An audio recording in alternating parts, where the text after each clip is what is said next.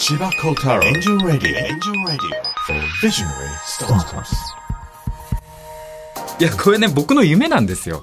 空飛びたい。宇宙行きたい、あ、宇宙に行きたい。うん、イーロン・マスクが作ったテスラって会社って、うん。電気自動車の会社じゃないって知ってました？え？エンジェル投資家っていうのはそういう起業家の卵の1人目2人目の時にお金を出してくれる。やれないことをやれるようにする人が経営者。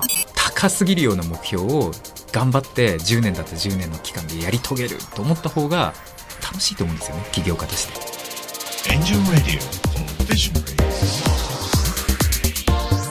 世の中を変えていこうというビジョナリー起業家が毎回登場。